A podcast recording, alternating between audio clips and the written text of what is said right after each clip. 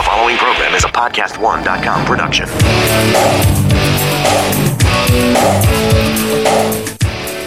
So glad you're with us on the Clark Howard Show, where it's about you and your wallet. I want you to learn ideas from me so you can keep more of what you make. On the web, clark.com. You want deals? clarkdeals.com. Coming up in 20 minutes, what's the deal with all these scare things going on on the web and videos on YouTube saying that your ability to save for your future is in danger because of the federal government. I've had calls about it. I want to make sure you know in today's Clarkrageous moment what you should put on ignore. And a half hour from now, as we try to figure out how we're going to reform healthcare in the country, there's an idea percolating in the state of Florida I wanted to share with you, let you know the kind of things that may be choices that you have to make in the not too distant future. Speaking of choices, most of us, if we rent a car, it's very rare, maybe a couple times a year, if. And so when you get to the rental counter, you're hit with a bunch of choices, a bunch of options, and the people behind the counter are usually trained to sell you a whole bunch of add on junk when you go to rent a car. And what you don't know can hurt you. Let me tell you the newest thing that the car rental companies have come up with as a junk fee roadside assistance. Typically billed to you at an extra five or six dollars a day. You're told, hey, if the rental car breaks down and you don't buy this from us, you're just going to be stranded and creating all kinds of fear in you just a junk fee. And when they start trying to pitch that one to you, no way. No way do you accept that. Okay, how about the one that's the, the one that's the most confusing of all called CDW, LDW or PDW for a collision damage waiver, loss damage waiver, physical damage waiver. It's where they say, you know, regardless of fault. If anything happens to this car, even if it's not your fault, you're responsible for it. And for just blah, blah, blah a day, usually about $24 a day, you won't have to worry about it. You'll have peace of mind. Get peace of mind before you leave home. Call your insurer and see if you're covered for temporary use of a rental car. Virtually every auto insurer does that. And then the twofer is almost certainly you have a credit card that provides at a minimum secondary coverage to what your own auto insurer offers. So you don't need the $24 a day charge from the car rental agency as long as you've done your homework and you know you're covered. There are now a handful of credit cards that act as primary. Because, see, when you use a credit card normally that provides collision coverage, it's secondary to your own automobile insurance. But now several issuers stand as primary. You don't even involve your own automobile insurer. The damage is covered by your credit card issuer as long as you use it when you rent the car. You'll be asked about fuel options. And they very cleverly try to convince you to prepay for fuel at a much lower price per gallon than you could buy it locally. Rip off, rip off, rip off, because it means whatever gas you leave in the vehicle, you have paid for. You're much better off filling the vehicle yourself before you turn it back in. There are about a half dozen other of these crazy charges that you may get hit with. The thing for you to do, though, is when you reserve a car at the website of the car rental agency, you'll be able to see there's a section where you can see all the add on charges. So you're prepared for what things you're going to be asked about before you get to the car rental counter. You can already be informed. You can already have talked to your own automobile insurer and avoid paying for a bunch of crazy extras. And then when you get to your car, inspect it thoroughly. Any dents or dings, take pictures of them before you leave. Have it noted on your damage slip that goes with the car rental before you leave the rental plaza. And when you return, you know, with a smartphone, pictures don't cost anything. Take pictures of the vehicle and its condition when you return it. So if later they try to say you damaged the vehicle, you can say, no, I got my pictures. Protect yourself. And when you return the car as well, look closely over the final charges slip. Last car rental I had, I was billed $39 more than I should have. I went straight to the counter, the car rental agency, because the person who gave me the check in slip said they couldn't do anything about it. Went straight to the counter and got it straightened out at the counter. Once you leave the airport on your flight, usually you're past too late to get erroneous charges removed. Follow me at facebook.com slash Clark Howard. Our web address, clark.com. When you got a question for me, go clark.com slash ask. Jamie joins us on the Clark Howard Show. Hello, Jamie. Hey, Clark. Jamie, you got a question about your husband. I do. I would love you to settle this for us. Oh, no. Another marital war, huh?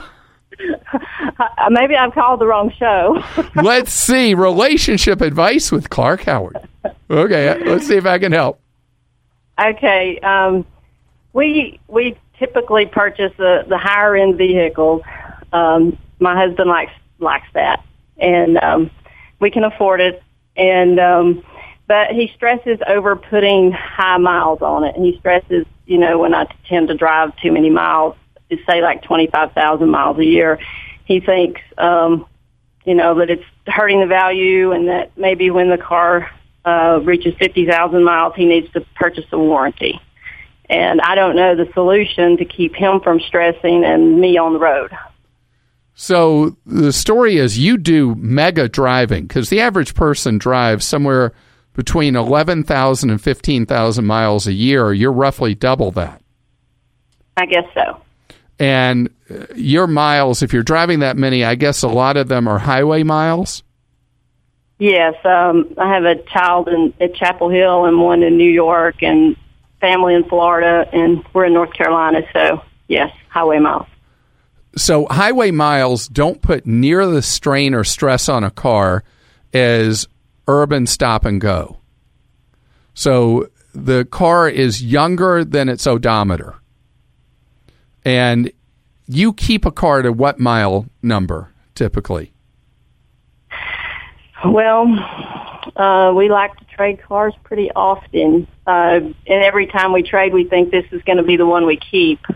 Uh, and and this one may actually be that one. You know, it's fine with me to keep it. It's fine with me to trade it. I, I don't I don't have a preference. I just want something I can drive and you know all wheel drive in the weather here with the snow and it'll pull the boat. You know, I just have certain things I want in a vehicle. But uh, Well, the car just- the cars today are phenomenally reliable.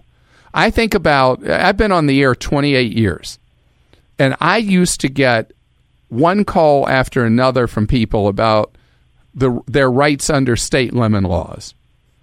And I never get those calls anymore. I say never, just a couple of times a year where that used to be a couple of times a week. And that's how much better cars are made now. So uh, a car is really a baby till about 150,000 miles on the odometer, especially with most of your driving being highway miles. I would not feel at all like, as long as you're doing your oil changes and you're doing scheduled maintenance, keeping the tires like they should be, you can drive that vehicle for years and years and years, even at 25,000 miles a year, without worrying a bit. And uh, I'm neutral on car warranties, but in your case, you don't even need to begin to think about buying a used vehicle warranty because if you have enough money to be able to afford high end cars, you don't need a warranty for the unexpected oops. I like that. So I should I should just we, we neither one of us should stress about putting miles on the car. Not at all. Do you do you do Just things what I like wanted the to hear. well? Do you do things like the oil changes is called for? Oh, all the time. I Yeah, if you, if yeah, you're good about, if you're conscientious about doing the maintenance, and you are doing mostly over the road miles, you got nothing to worry about really till the sixth year is over of ownership in your case. Six years on, 150,000 miles on. In your case, that would be a time more to worry about it, but not till then. Christy's with us on the Clark Howard Show. Hi, Christy. Hi, Clark. How are you? Wonderful, Christy. I hope I can be helpful. Well, I hope so. Uh, my husband and I are trying to get our credit card debt paid off that we racked up in our 20s, and now we're in our 30s making more money trying to get it paid down. And we keep getting um, the mailers from other credit cards saying, oh, we can give you 18 months of 0% financing on balance transfers.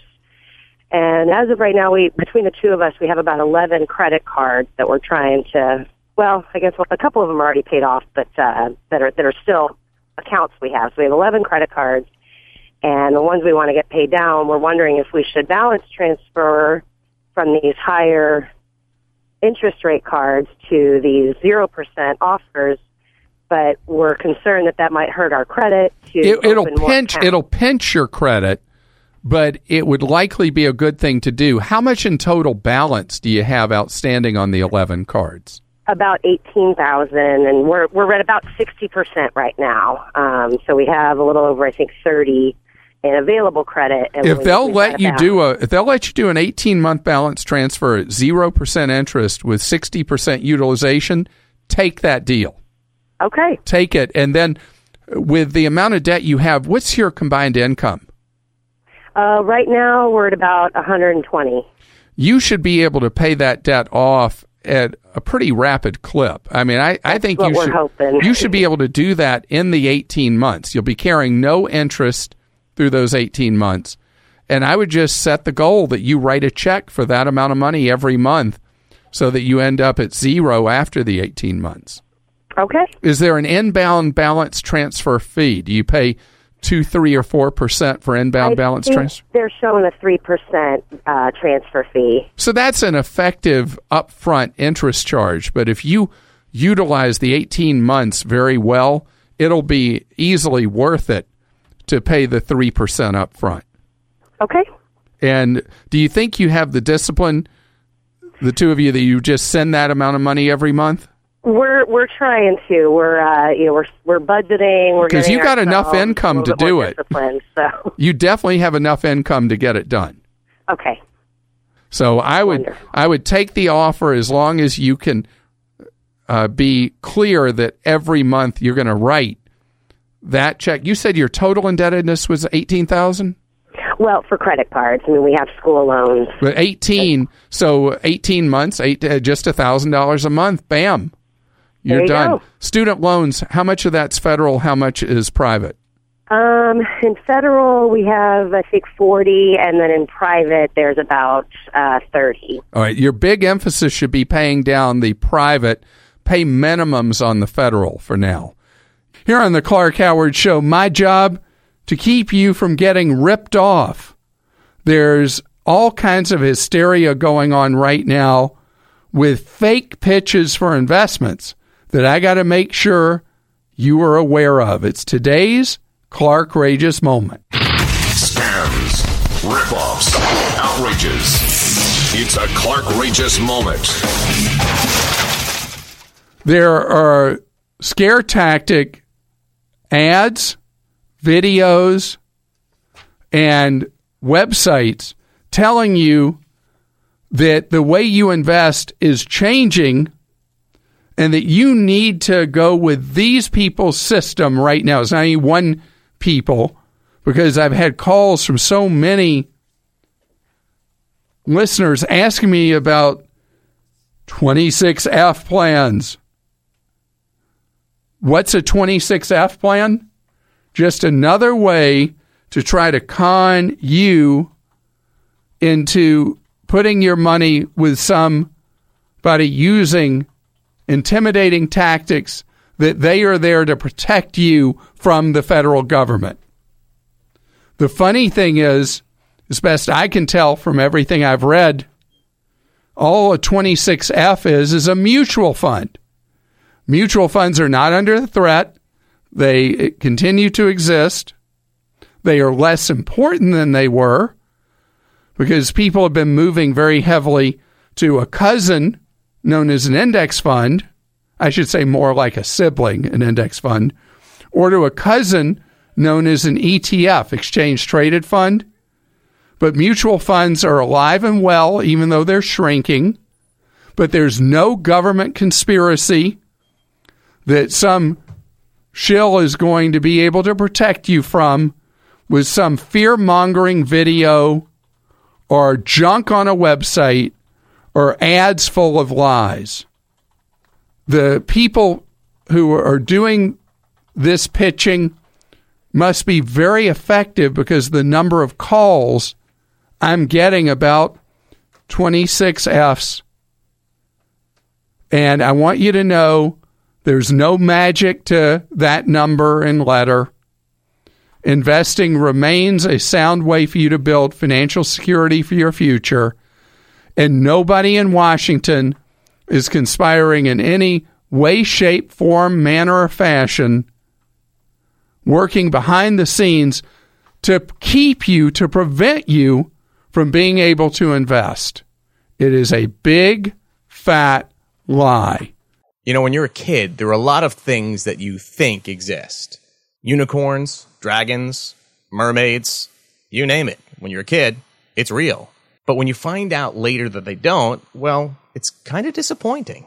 Of course, as you get older, you get over the disappointment.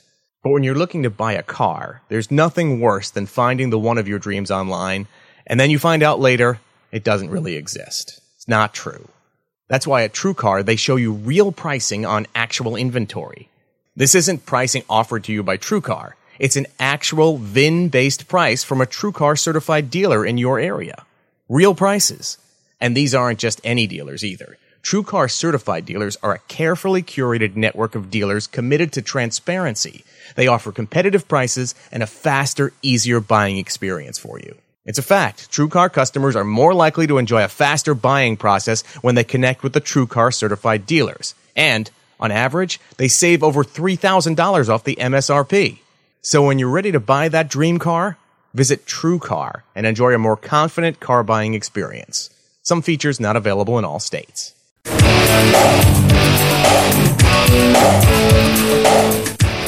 Glad you're with us on the Clark Howard Show, where it's about you learning ways to save more and spend less.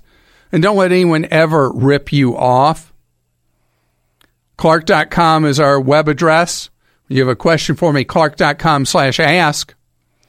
And as we move through 2017, I'm going to continue to address where we're likely headed or where I think we should head with healthcare in the United States. It is nearly a fifth of our nation's overall output of goods and services.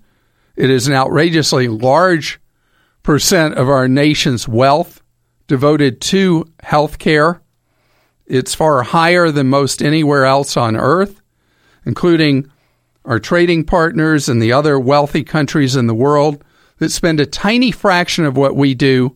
And generally, people have longer lifespans. Now, I had somebody upset with me recently saying lifestyle has more to do with that than medicine, where the shorter lifespans here. Don't know that may be true. But the reality is, we're paying a lot of money without a lot to show for it. So, as we look forward, how to provide a more efficient healthcare system, I believe so much that we need experimentation. I read an item in the Sun Sentinel newspaper from South Florida about something that Florida is hoping to adopt and mainstream is something known as direct primary care. There are small numbers of people in the state of Florida who are in direct primary care. And what it is basically is you pay a monthly fee for the care of your primary care doctor. And when you go visit, there's either no charge or maybe a $10 visit charge. And whatever you need in that doctor visit, that's it. There's no insurance bill, there's no anything to worry about. You just pay a monthly premium. This is different than what I talked about from various times over the last few years concierge doctors, which are where you pay a big annual fee for having a doctor available 24 hours a day. You have the doctor's cell phone, no gatekeepers keeping you from the doctor. And that's a product generally for very wealthy people with an annual fee of 1,500 to $5,000. This is very different. The idea of these plans is substantially less, but it doesn't include your hospitalization. But what both are attacking, both the concierge thing and the Florida idea of direct primary care, is the whole thing of fee for service. That the only way to make money as a doctor is to see far more people and uh, treat them even if they don't need treating. Because you make money based on the codes that go into it on a sheet to the insurance company. And the more things you do, the more money you make, which is ridiculous, crazy, upside down, backwards. Ultimately, part of the answer we're going to have for medical care is something that people in California are very familiar with and scattered places around the country, Kaiser Permanente, where you pay a monthly fee and that provides for your health care. Seeing a doctor, going to a specialist, tests you need, um, hospitalizations, whatever. You have a visit charge, depends on what plan you're on with them, but it's typically 10 to $25 for a visit. You never have to worry about huge bills coming your way. But the disadvantage is you have to go to their doctors and their facilities. The advantage is you're not going to have a massive catastrophic blow to your personal finances. And for them, by being both the provider and basically the one taking on the risk, the insurer, their incentives are completely aligned to provide care at the lowest cost they can. Where typically the way medicine works now, everybody in the business, and it is a business, wants to be able to bill as much as they can, and then the insurer, you are paying for it. So, Florida, I appreciate the experimentation. As I've said before, we need to have the freedom for 50 state experiments till we figure out the best ways to provide health care in the United States. It may never be one size fits all. Paul is with us on the Clark Howard Show. Hello, Paul. Hey, Clark.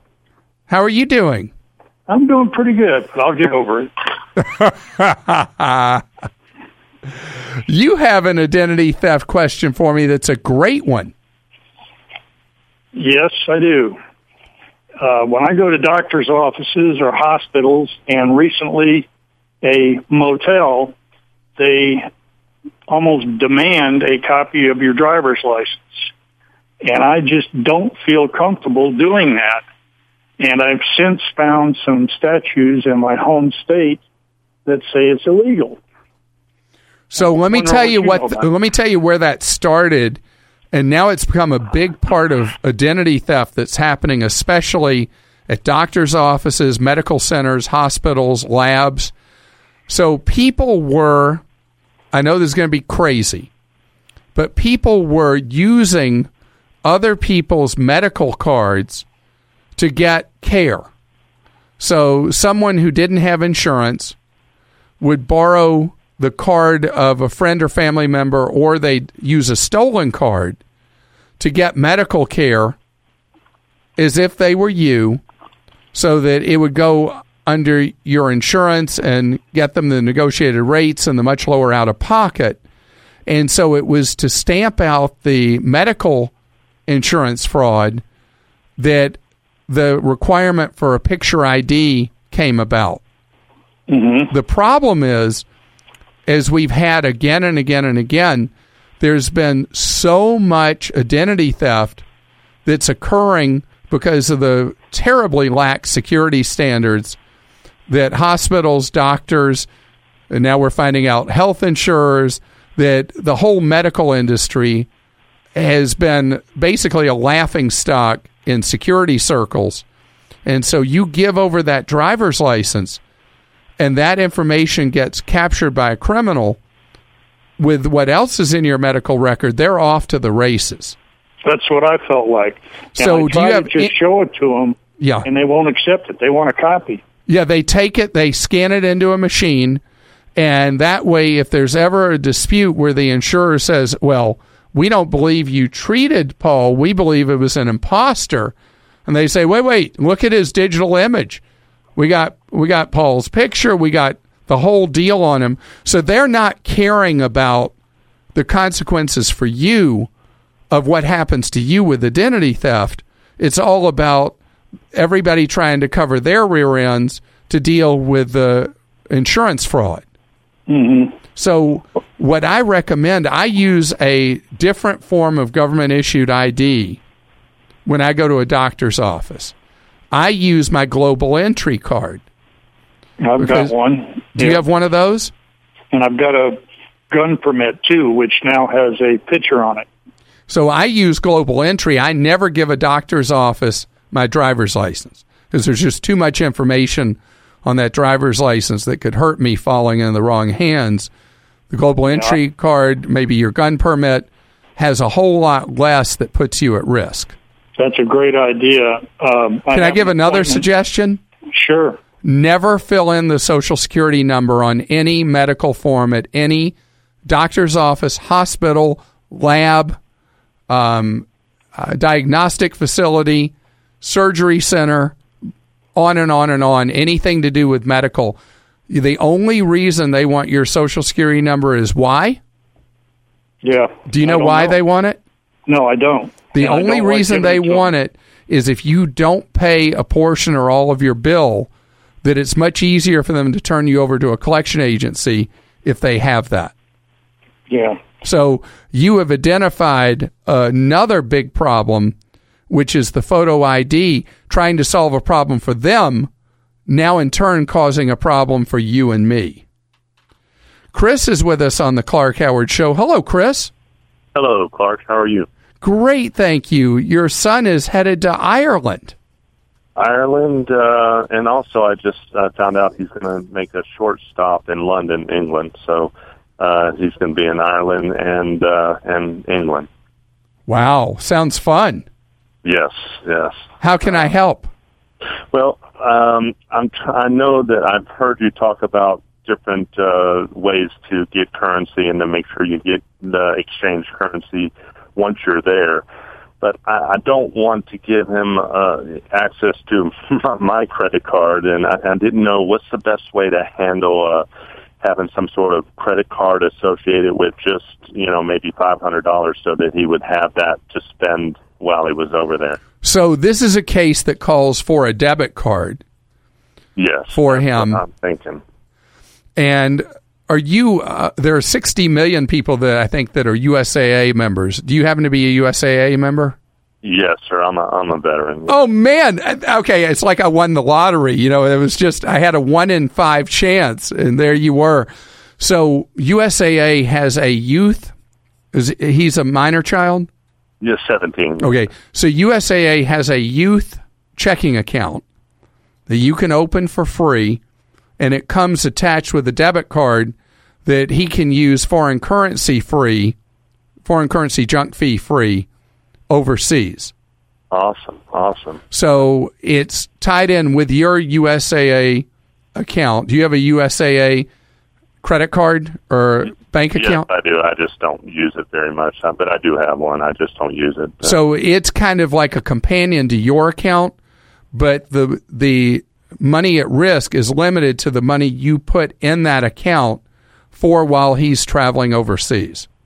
I see. And so when he gets over there, he can just use it to make purchases, uh, and there there's no fee for using it overseas. Exactly. Okay. And with USAA, you have to establish what's known as a uh, travel alert that you do signing into your master USAA account. Okay. And you set that up and you let him know where the travel will be and all that. And then he'll, otherwise, he'll be blocked from using it in a foreign country. I see. I see. And then if he ends up running through money quicker than you're happy with and you need to put more money in, you can do it almost instantly. And then he'll have access to more money as he needs it. Yeah, that's not likely to happen because uh, he'll have to make do with what what's on there. So Okay. So that would be the easiest way to get the money part done. that's awesome. I appreciate your help. All right. I hope he has a great trip. And for other folks, uh, if you don't have the USAA card to play, Charles Schwab offers an account for minors that's a real deal and has no monthly fees. And you can use the Charles Schwab debit card for ATM fee free use outside the United States and also as a purchasing card outside the United States. And there are absolutely no fees at all. Generally, you need to have a Charles Schwab account and then set one up for your minor child. And ultimately, the goal is they hope that your minor child will become an investor and it will go way beyond just using their account for a special trip like this. Karen is with us. Hi, Karen. How are you today? Doing good. Karen, how can I serve you on the Clark Howard Show? Well, I had um, just a question. We are considering putting in a pool this spring for the summertime, and we're trying to figure out if it makes sense to finance and if there's a better, a best way to finance a pool. Um, you know what the best, the best way to do that is. So, first, with a pool, the the thing I always worry about is how you pick the pool company, how you pick the contractor, because every spring and summer, I get mm-hmm. one call after another after another from people who, who either are or feel they were ripped off by a pool installation company. Well, right now we haven't picked one yet. We're just researching. Be really thorough. Do as much backgrounding as you can. Um, the pool companies, just because somebody has a clean record with the Better Business Bureau, if you call the Better Business Bureau, who knows? They may have been using a different name last year, and so this year they have a clean record with the Better Business Bureau. I mean, you want to talk to people who've had pools. People love to show off their pools. Usually, someone who's on a referral sheet will be happy to let you come by and see the pool that Right. they have installed. Be careful front loading money to a pool contractor. And if you get financing through a pool installation company, usually it'll be at a pretty high rate of interest.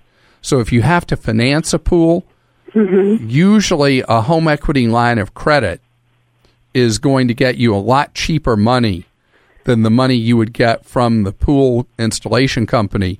Even a uh, home equity loan where you get a fixed rate for 5, 10, or 15 years will tend to be a much lower rate than you'd get from the pool installation company. I guess the only question about that is if, you know, if somebody were to come after us, you know, for whatever reason, if the contractor with, if something were contracted out, you know, then our home would be on the line. Right now, we own it, so we just didn't want to put that in jeopardy. Well, I mean, somebody doing work at your house, they have special lien rights anyway if you get into a dispute. Okay. So by having a home equity line of credit or a, a home equity loan, you don't create any more risk for yourself than any other way of financing that pool. Okay, I guess that was my question because um, there's other ways to finance it, I guess, um, that are more expensive, um, that are not home equity, um, but they're just, you know, they have different rates of, um, you know, interest rates that go along with that. Yeah, and and you're if you own a home free and clear, and you're looking at relatively small payments each month for a pool till you pay off a HELOC or a home equity loan, you're not going to sacrifice your home not making those payments. Okay. So I wouldn't fret about that. Someone who owns your own home free and clear like you do, I'm not worried about you saying, "Oh well, we just don't feel like making that payment." Right. So- no, so- we're definitely going to make it. But Yeah. you know, I mean, Don't worry about that. I, I would worry much more about the pool company itself. Okay. Okay. Um, I guess that was my biggest question because that's going to be the thing that we have to determine before we get started is how we're going to pay for it. So, And one thing about a pool, do a pool because it's going to be fun for you. Yeah. Don't do a pool and think that it's a quote unquote investment. No, we've already we already know that. Pools are for fun and having a great time, not for your wallet having a great time. Rocket Mortgage by Quicken Loans proudly supports this podcast. When it comes to the big decision of choosing a mortgage lender, it's important to work with someone you can trust, someone who's got your best interests in mind. And with Rocket Mortgage, you'll get a transparent online process that gives you the confidence to make an informed decision. Don't waste time searching through stacks of paperwork. With Rocket Mortgage, you can securely share your financial info to get a mortgage approval in just minutes. You can even adjust the rate and length of your loan in real time to make sure that you get the mortgage solution that's right for you. So whether you're looking to buy a home or refinance your existing mortgage, you can lift the burden of getting a home loan with Rocket Mortgage. Skip the bank, skip the waiting, go completely online at quickenloans.com slash save. That's quickenloans.com slash S-A-V-E. Let Rocket Mortgage help you get the exact mortgage solution that you need. Go to quickenloans.com slash save. Equal housing lender licensed in all 50 states. NMLSconsumeraccess.org number 3030.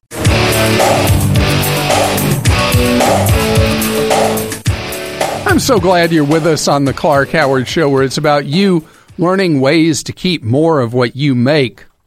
You want bargains? Go to clarkdeals.com. You want to know everything possible for your wallet? Well, that's probably an oversell, but it's a great website, clark.com. Coming up in a half hour, we are on the verge of a great breakthrough with vision. If you're like me, you're four eyes, you wear glasses. Wait till you hear what scientists in Utah have been working on. I want to talk about something that we've been posting on Clark.com, and we've been posting different stories by different Clark.com writers about ways for you to reduce expenses in your household. An example, one of them we have was written by our writer Mike about how to make liquid soap from leftover bar soap. And another was written by Katie about all the great cleaning products for your body or your house that are available at the dollar store. And you probably have heard me say that I routinely buy household cleaning products at the dollar store. They're a fraction of the cost. If one doesn't work well, I don't buy it again. If it works well, I've found a real bargain. And then there are people now that are making their own, making their own products from scratch, either because they're worried about the chemicals that may be in store bought products, both for cleaning themselves and cleaning their homes, or they just want to save money. So Procter and Gamble, which is one of the biggest companies in household products, they own Tide among other things. They say that one out of every six households have now tried to make their own laundry detergent. How about that? One in six. They told the Wall Street Journal that 1% of homeowners are now doing their laundry 100% of the time with homemade laundry detergent. So one out of every hundred people, that's all they do is do their own laundry detergent. And there are websites now that are available that walk you through how to make various products on your own. One person in the Wall Street Journal story was able to calculate that she saves roughly $1,000 a year making her own cleaning products versus buying them at the store. I would never have the patience or interest in doing what she's doing to save a grand a year. But I can tell you, you will save a lot of money, maybe not the full grand, but you'll save a lot if you do start trying the cleaning products from the dollar store. And if you go to a place like Dollar Tree, look how much of the square footage of Dollar Tree they're now devoting to household cleaning products and personal cleaning products. Because the marketplace is speaking.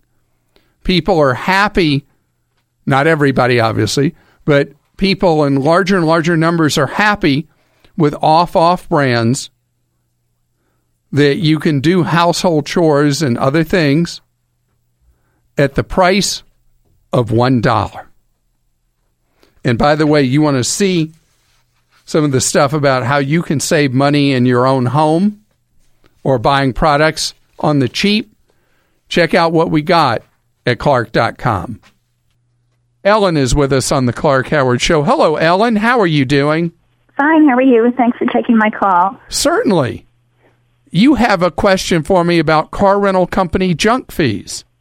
Yes.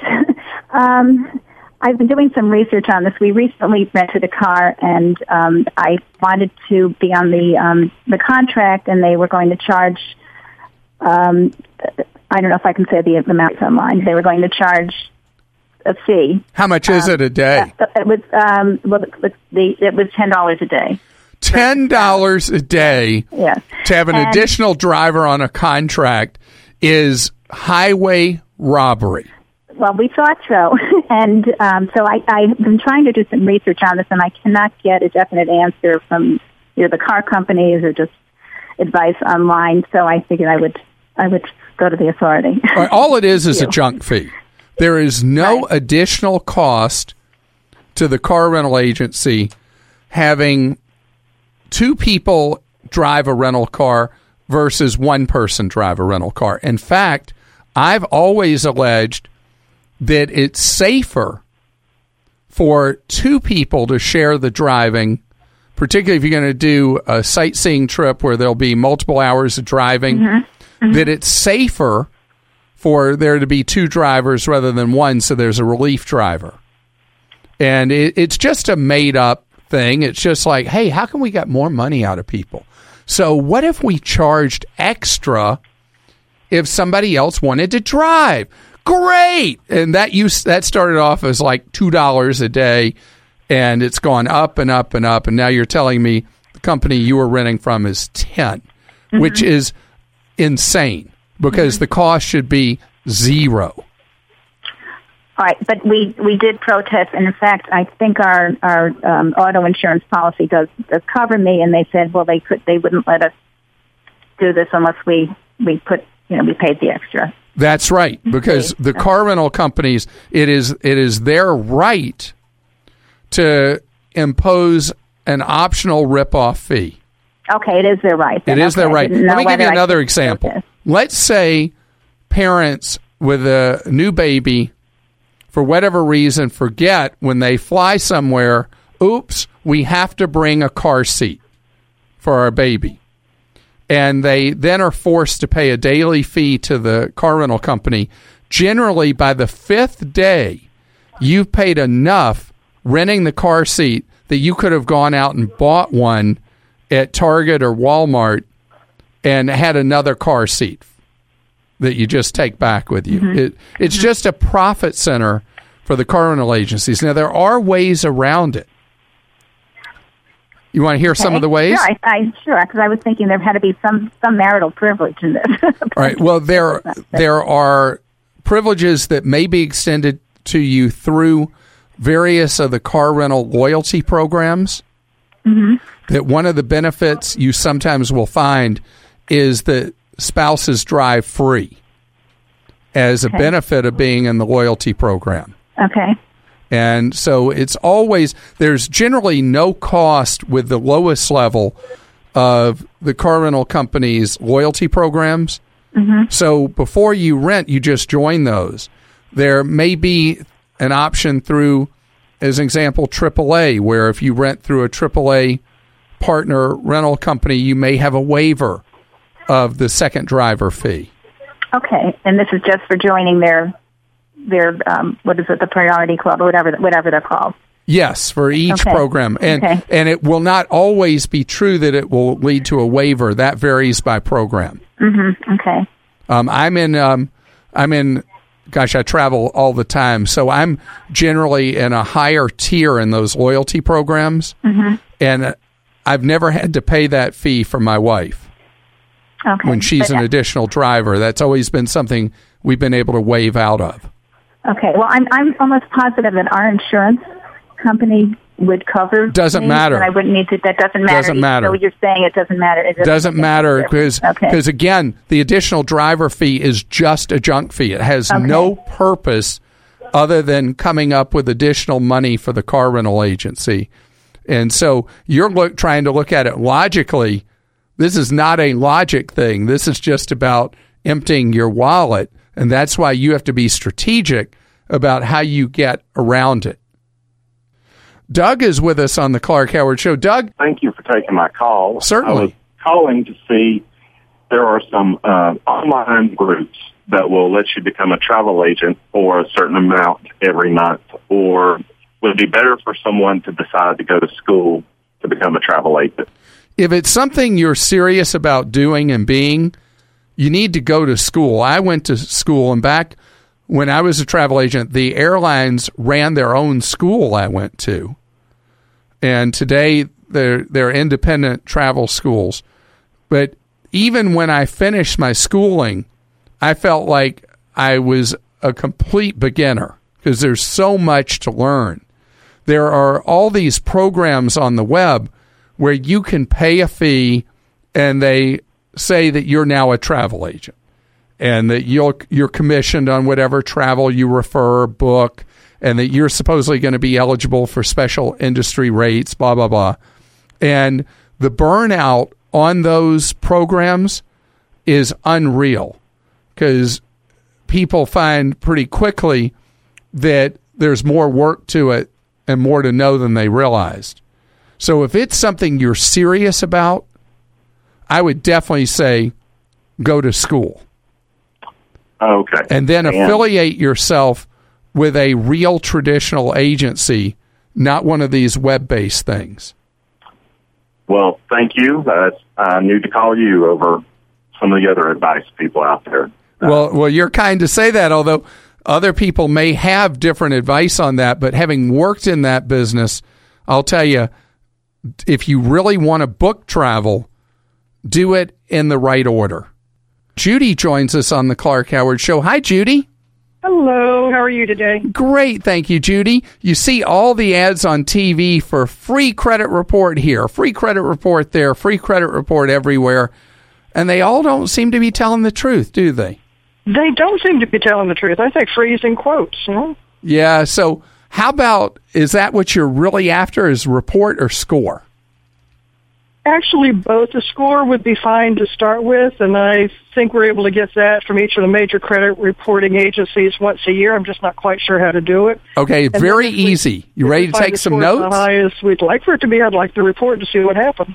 All right, you ready? I'm going to I'm give ready. you I'm going to give you the drill to save money. Okay, first thing there is a federal web a federally sanctioned website called annualcreditreport.com. It is the only official site to get your legally provided one free copy of each credit report each year. Annualcreditreport.com. You go there, the credit bureaus are allowed to try to sell you stuff, but you just say no to all that and you get your reports 100% the real reports, 100% free. Perfect. It's Second. exactly what we needed. For your score, if you will look at your credit card statements, do you have credit cards right now?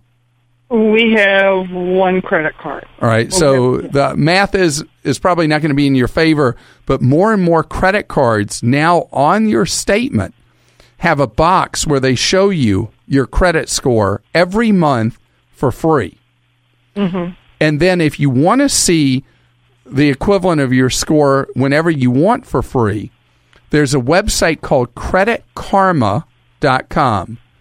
Credit K A R M A, creditkarma.com, where you can see it's a representation, not your exact score, but it gives you a pretty good idea for absolutely nothing whenever you wish. So, with at least the annual credit report and the credit karma, you should be in good shape. Welcome back to the Clark Howard Show. It's time for our segment, Survey Says.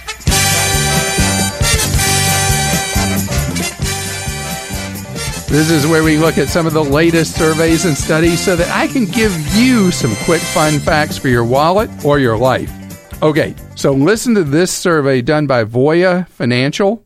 They surveyed more than 1,000 people. Roughly 40% of people would rather be stuck sitting in one of those hard plastic chairs at the DMV than looking at their retirement plan. Almost nobody has actually looked at their retirement plan, whether it's 401k, Roth IRA, regular IRA, in the last year. Don't even have any idea what's going on with the plan and what fund choices now are available, what fees you're paying, anything like that. Just do that, please. Just go look. So, Experian once a year does something called the State of Credit Report. It's a cute name. And they have where people are best with how they handle credit and where they're worst absolutely best in the country people in two states, Minnesota and Wisconsin. And in addition to those two states, a couple of cities in South Dakota and North Dakota made the list. For whatever reason, Minnesota, Wisconsin, North Dakota, and South Dakota have people that handle credit better than people do anywhere else. Now, let's talk about where people in America handle credit the worst. Mississippi, Georgia, Texas, Louisiana, all across the deep south. As to why, who knows? Regardless of where things are where you live, how things are, it's up to you to do a better job handling your credit. And remember, there's two key factors with your credit. One is paying every bill on time every month. And two, use very little of your available credit. If you do those two things, you're going to have a good credit score.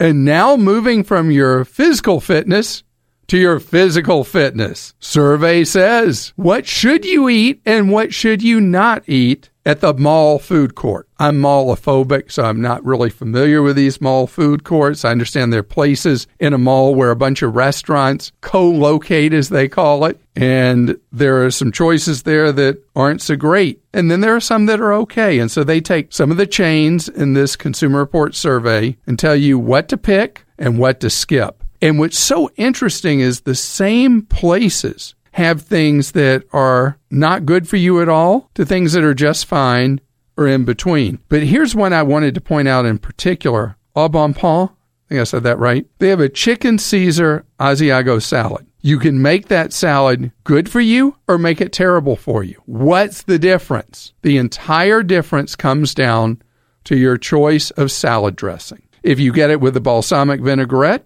it's a very healthy choice. You get it with the Caesar dressing, oh boy, you don't want to know. If you want to learn more about these fun facts, go to the on demand section of Clark.com and click on show notes.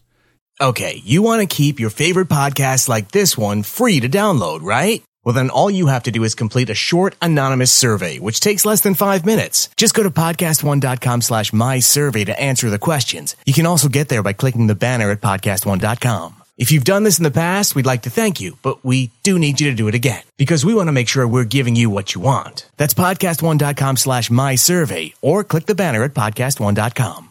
Stay tuned for 60 seconds of AP News headlines right after this podcast.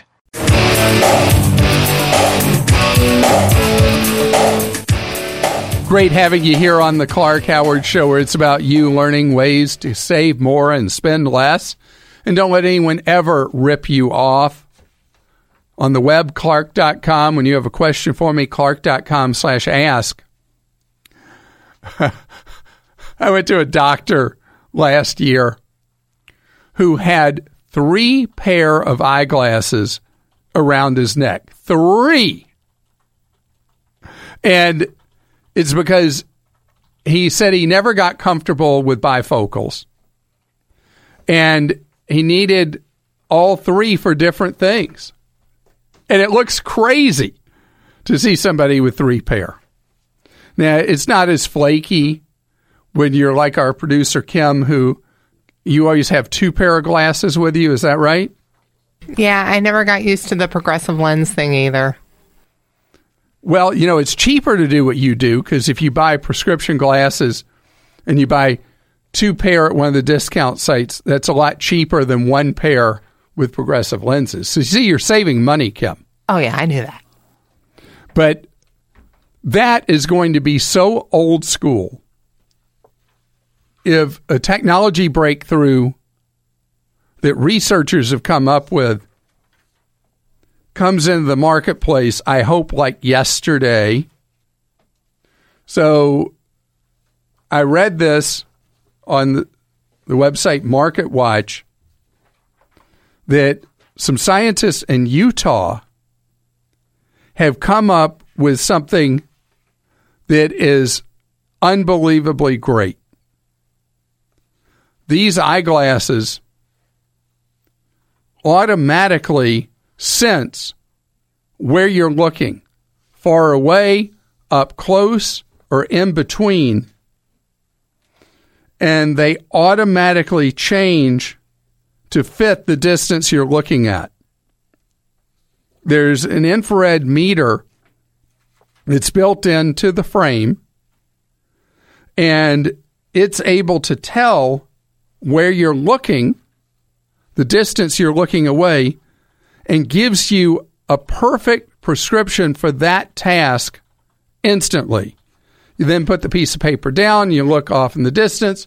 Again, it changes in a tiny fraction of a second. The protocols, uh, the prototypes done and successful. Now they're coming up with more traditional, decent looking, hopefully, consumer versions. They run on a rechargeable battery. So I guess you better make sure you have the battery fully charged when you go out for the day.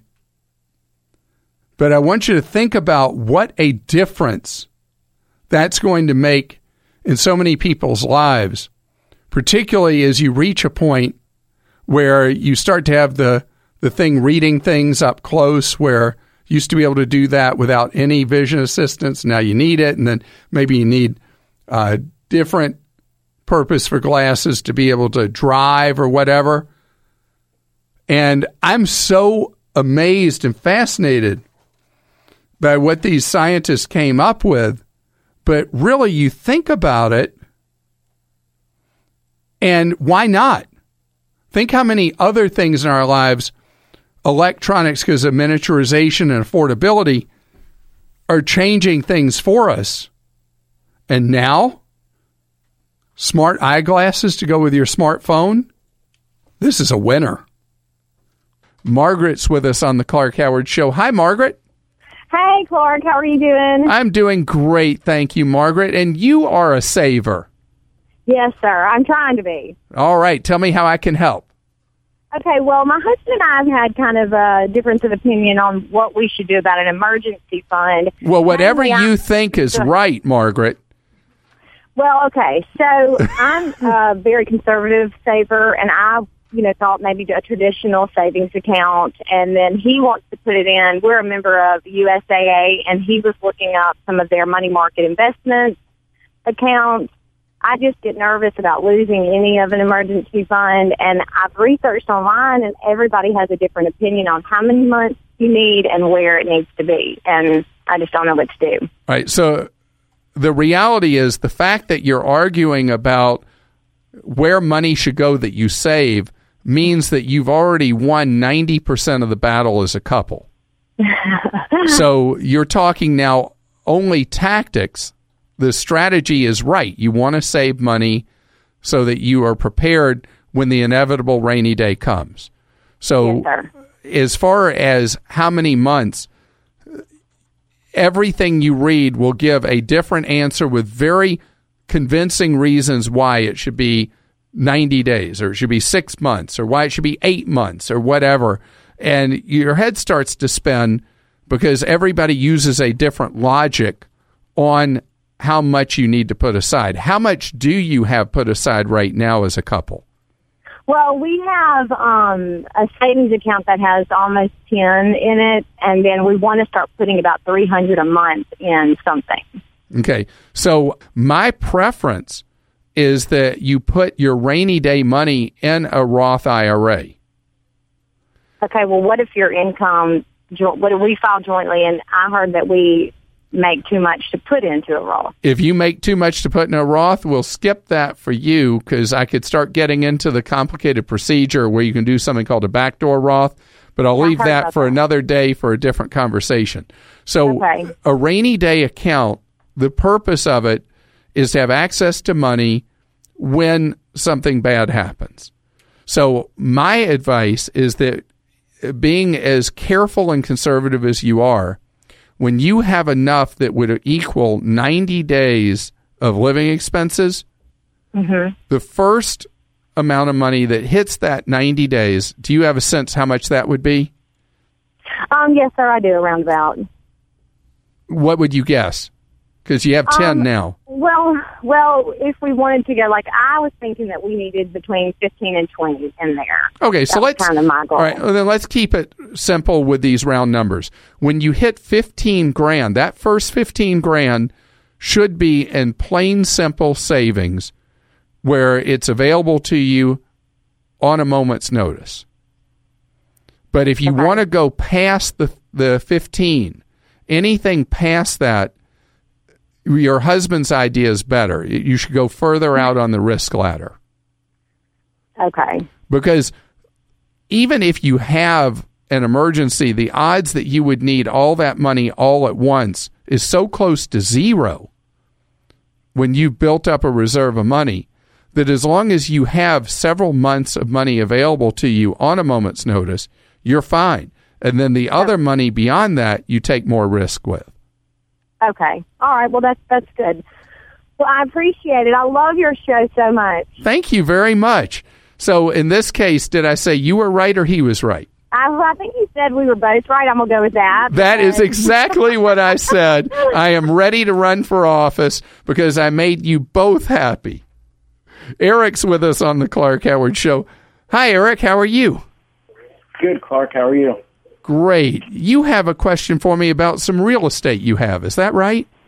Yeah. Okay. So what I was thinking is, is I own two homes. I own my personal residence, and I own a rental property that I bought back in '09, which I bought when the market was in the low here. You're brilliant.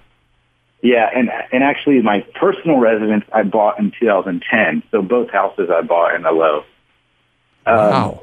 So my question was was I was doing the math, and I could pay off our personal residence if I sold the rental and took the money from it and it put it down on my personal residence. I could pay it off in about four and a half years. However, if I don't do that, I could pay it off in about ten years. So I wanted to know if you think it'd be wise to do that, and then I'd and then I'd have no debt and I'd own my personal residence free and clear. Well, buying in 2010, I'm guessing you have an extremely low mortgage interest rate on your principal home.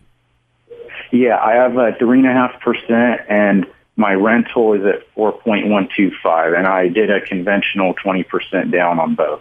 So, in that case, with interest rates so low, and especially with your principal residence in the threes, there is no rush for you to pay off that mortgage. The time will come where that's going to be the cheapest money that, I mean, it's going to be a war story you'll be able to tell decades down the road about having a 3.5% mortgage. So, there's no urgency to sell that rental property to be mortgage debt free when your interest rate, your carry on it, is so unbelievably low. Second thing would be a whole different way to look at it. Do you mind being a landlord?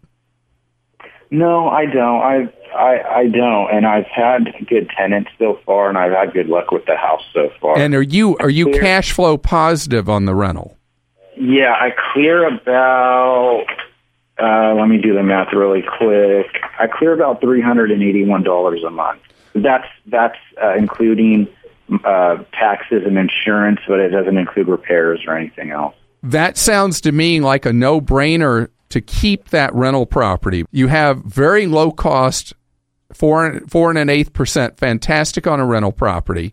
Your tenants pay off that mortgage for you. Over time, you're steadily getting rich from having that property. Cash flow positive from the get go in a rental property is extraordinary. And as long as you don't mind being a landlord, keep things going exactly as they are. The change comes, the shift comes in your life, Eric, if you reach a point that you despise being a landlord.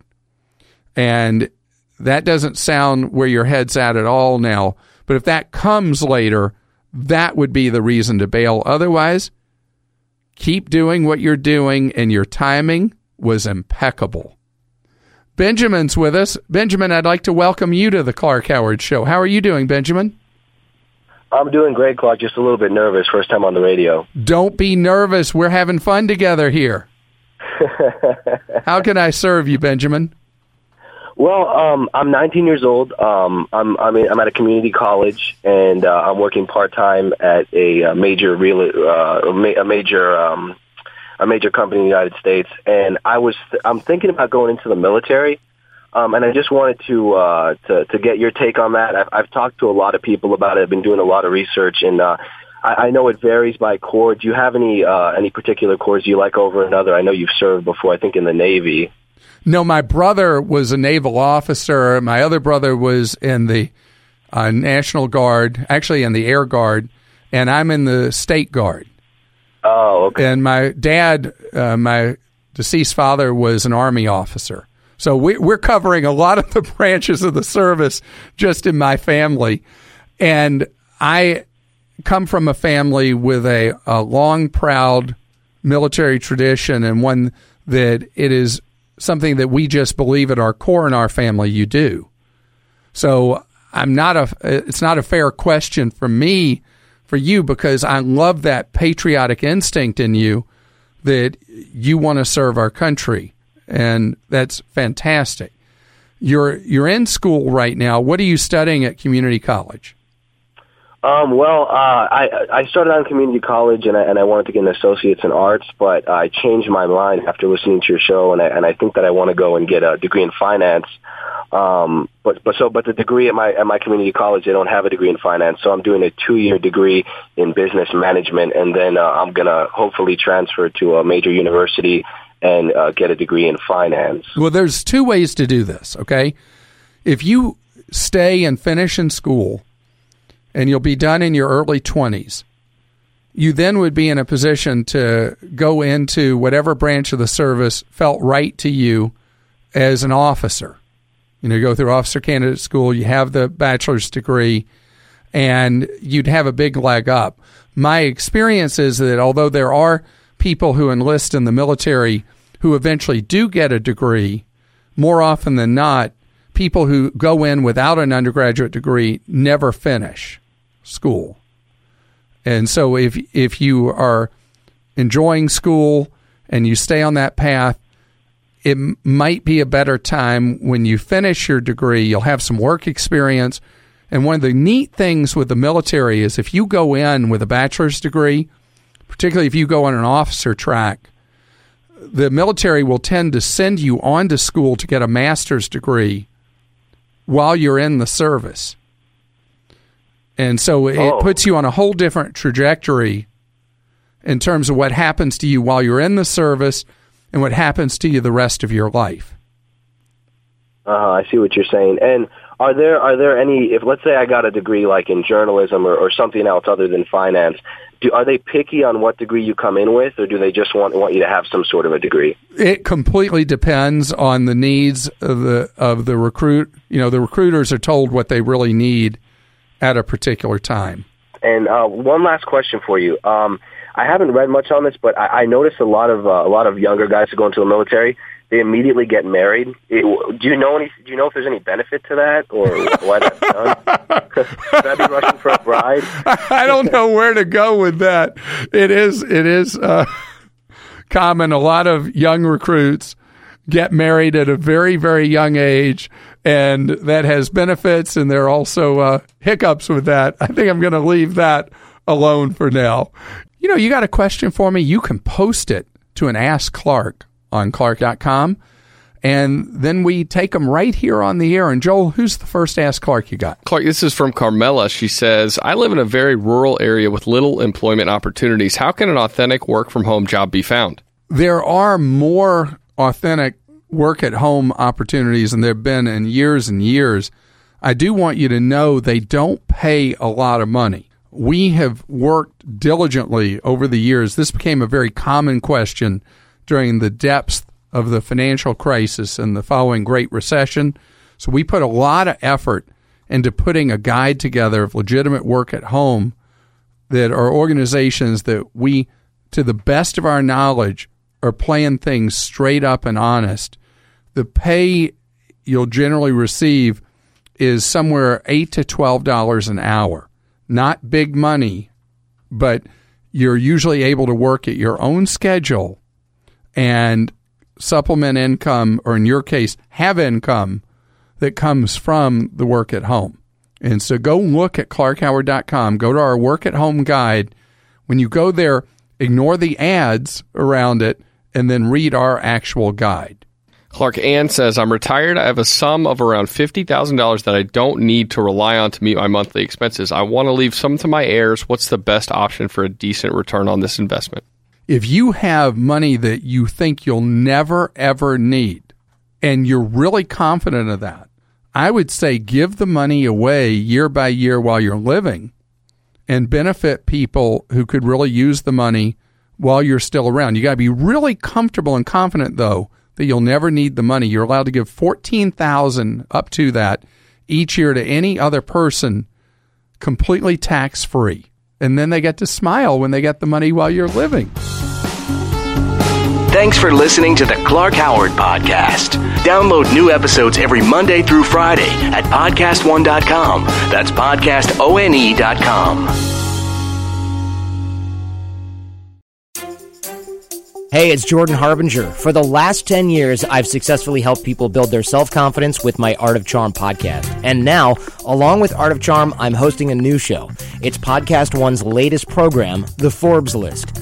On the show, we talk to the Forbes editors that curate their famous and respected lists, like self made richest people, billionaires, and highest paid athletes. We'll get behind the scenes insight and information that doesn't make the print cut.